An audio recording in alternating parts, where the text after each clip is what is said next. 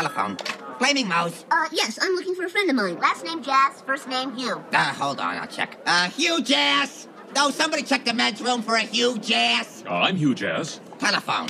Hello, this is Hugh Jass. Uh, hi. Who's this? Bart Simpson? Well, what can I do for you, Bart? Uh, look, I'll level with you, mister. This is a crank call that sort of backfired, and I'd like to bail out right now. All right. Better luck next time. Some days go by with little to no meaning. Some days have more meaning than others. Some seem to have much more gravity when you're a kid and lose that weight when you get older. We're all familiar with April Fool's Day. April Fools! It's a day that TV and movies tell us is way more important and worrisome than most. Like how when you were a kid and you thought you were going to have to deal with quicksand on a regular basis. Wait, anyone else notice the walls are getting higher? Oh,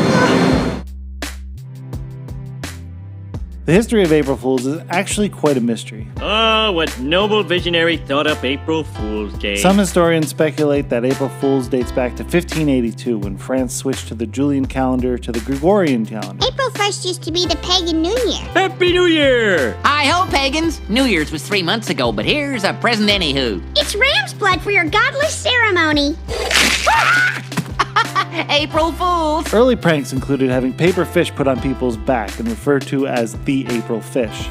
A young, easily caught fish and a gullible person. There's a contingent of people who believe that the term actually came from the Canterbury Tales, which was written in 1392. I think that's how you pronounce it. I never read Canterbury Tales, but apparently he's tricked by a fox on, quote, Sand March began thriftly days and two. I don't know what that means. But the literary experts throughout time have believed this to be 32 days into March, or April 1st. Where it came from is always bastardized from where it began. April Fools! That's true of many things. Like Halloween, Christmas, Easter. Where did that Easter bunny come from? Maybe that's a story for another episode. But today we have And that's the story of April Fool's Day. Dad, I was telling the story.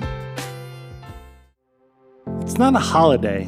Well, except maybe in Ukraine. But it's a day that has spawned some of the meanest, funniest happenings of all time. But a prank isn't really just meant for one day, is it? There have been many notable pranks in history, like the first prank call, which comes from a February 2nd, 1884 edition of a newspaper called The Electrical World, which read A grave joke on undertakers. Some malicious wag at Providence, Rhode Island has been playing a grave practical joke on the undertakers there by summoning them over the telephone to bring freezers, candlesticks, and a coffin for a person alleged to be dead. In each case, the denouement was highly farcical, and the reputed corpses are now hunting in a lively manner for the telephonists. There have also been famous pranks on the Queen, Fidel Castro, and even really easy marks, like that of our past president. But one that stood out more to me, maybe because of my own true minority population, was the time Burger King read an ad in the newspaper on April 1st. Burger King published a full page advertisement in the April 1st edition of USA Today announcing the introduction of a new item to their menu a left handed Whopper, especially designed for the 32 million left handed Americans. According to the advertisement, the new Whopper included the same ingredients as the original Whopper, but all the condiments were rotated 180 degrees for the benefit of their left handed customers. The following day, Burger King issued a follow up release revealing that although the left handed Whopper was a hoax, thousands of customers had gone into restaurants to request the new sandwich.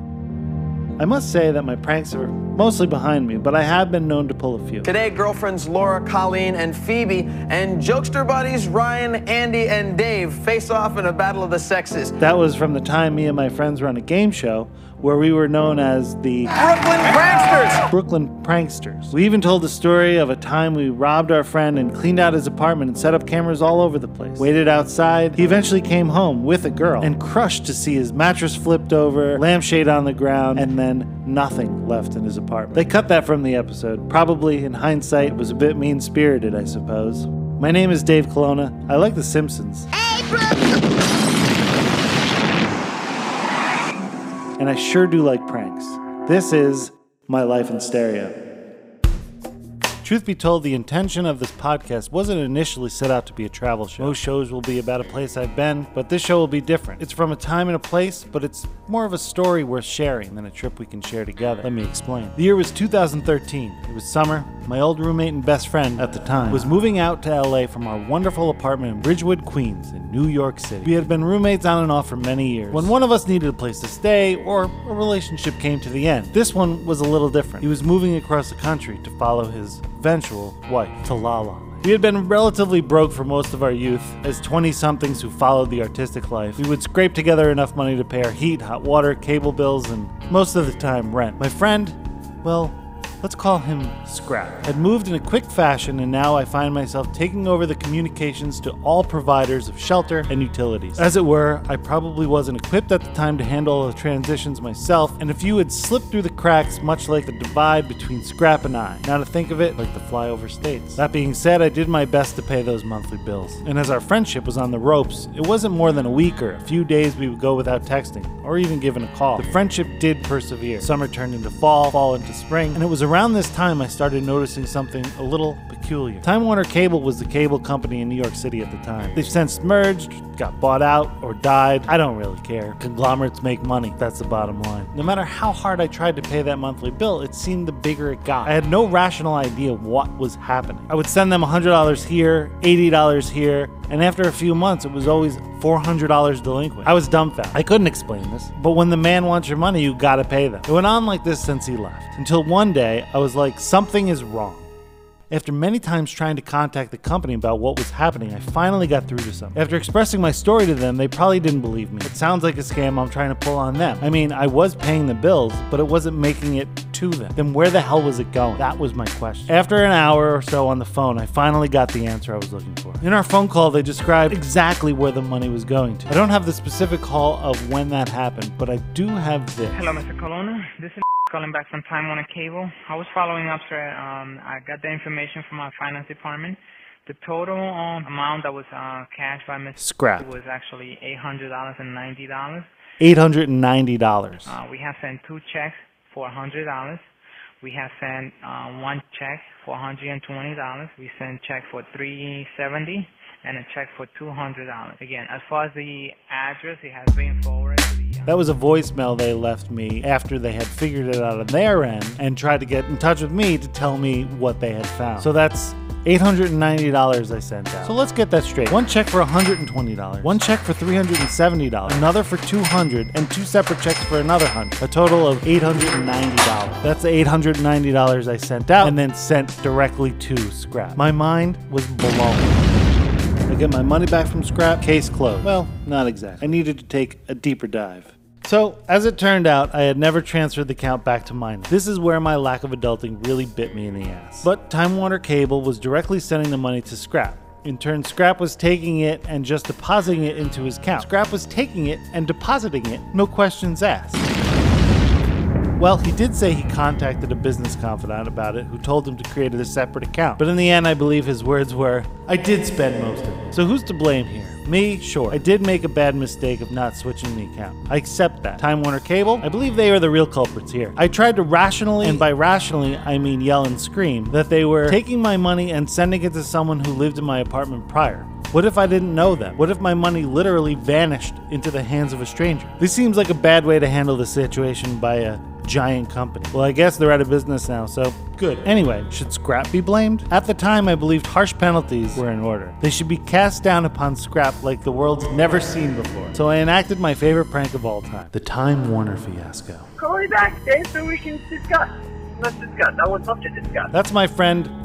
Let's call him Maverick. Not his real name, of course, but a camping name nonetheless. He also, at the time, had moved to La La Land to make movies and make dreams come true. I got on the call with him and laid out the news. Really, really excited you're doing this, Dave. and then recruited him for the biggest, greatest show in Hollywood. All the while, Scrap had started to get the sense that something wasn't right. Yo, buddy. Buddy, buddy.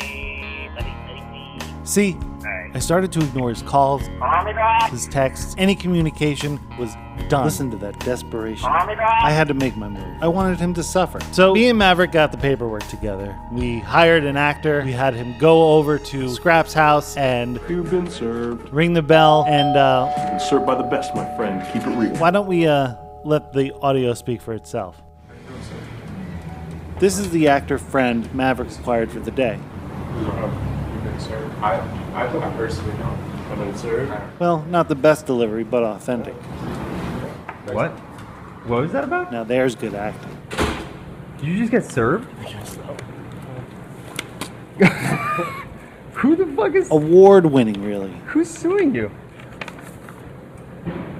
Why the fuck is Dave suing you? Is Dave suing you? What? Is this legit? What? Do you know anything about this? Yeah, I do know everything about this. I don't know what the fuck is Dave doing. What? Call him, dude. I've been trying to call him all week. You remember the voicemail. Call me back. You've been had, bitch. Okay, okay, not the best payoff, but rewarding nonetheless. Your handwriting. No, that's not my handwriting, actually. And after the cat was out of the bag, which I guess in hindsight I could have dragged on for a little bit longer, Scrap and Maverick wouldn't let it lie there, and they brought the prank to Scrap's girlfriend, who had been caught up on all of the drama and deceit. And they approached her with the cold hard facts. I know, I know. So I'm looking, looking through it. It's ridiculous. He, I think he wants. More amazing acting? That's why he hasn't been picking up the phone every time I call him. Why five thousand? That's not I don't how know. much. Maybe it- damages. I This don't is know. fucked Probably up. lawyer This fees is and shit. fucked up. Yeah, look through it. It's ridiculous. This is fucked up. He's your friend. What the fuck? Is this for real? Yeah, keep going. Keep looking. Like, they, they got, uh, I mean, official documents. Yeah. You know? Oh, there's some evidence in there. Look, at there's This some evidence. fucked Look at, Oh my god. not that one. I think the next one's the evidence. No, not that one. Boom. And of course, the big reveal with the "You've been had, bitch" picture at the end. That's what we were looking for. Oh my god. But this guy. And this guy, what, Scrap? I never got the end of that sentence. For a moment there, I really feared I was going to be out of the friend circle. In the end, I did end up being the best man at their wedding, so I guess a prank really is something that brings everyone together. However, I never did get that $890. Special thanks to Scrap, Maverick, and the elusive delivery man that I never learned the name of. Thanks to the defunct Time Warner Cable for setting this in motion. And finally, to the $890 it cost me to make this podcast. Music by Dave Colonna, Ryan Hullings, and Chris Haig. Yo, buddy. Uh, call me back when you're done talking to Rat. That that shit was fun as hell. um, I had, to, I had to really egg him on though. That was funny. All right, man. Um, yeah, I'll talk to you later. So I guess we'll see you on my birthday. Bye. See you next time.